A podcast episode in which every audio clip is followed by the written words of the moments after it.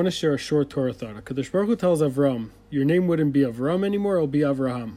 Why? Because you used to be the father of Aram, now you're a father of Hamon Goyim, many nations.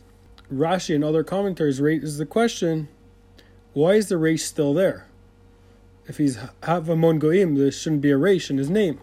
To answer that, I was thinking, sometimes in life we have limiting limitations, we have hardships, and usually what we want to do is like shove them aside and ignore them.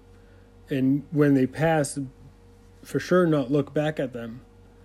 But maybe if we embrace them and like we realize what we could learn about ourselves and what we could learn about them they'll make us a much greater and better people. Maybe that's why HaKadosh Baruch Hu left the Reish in Avram's name.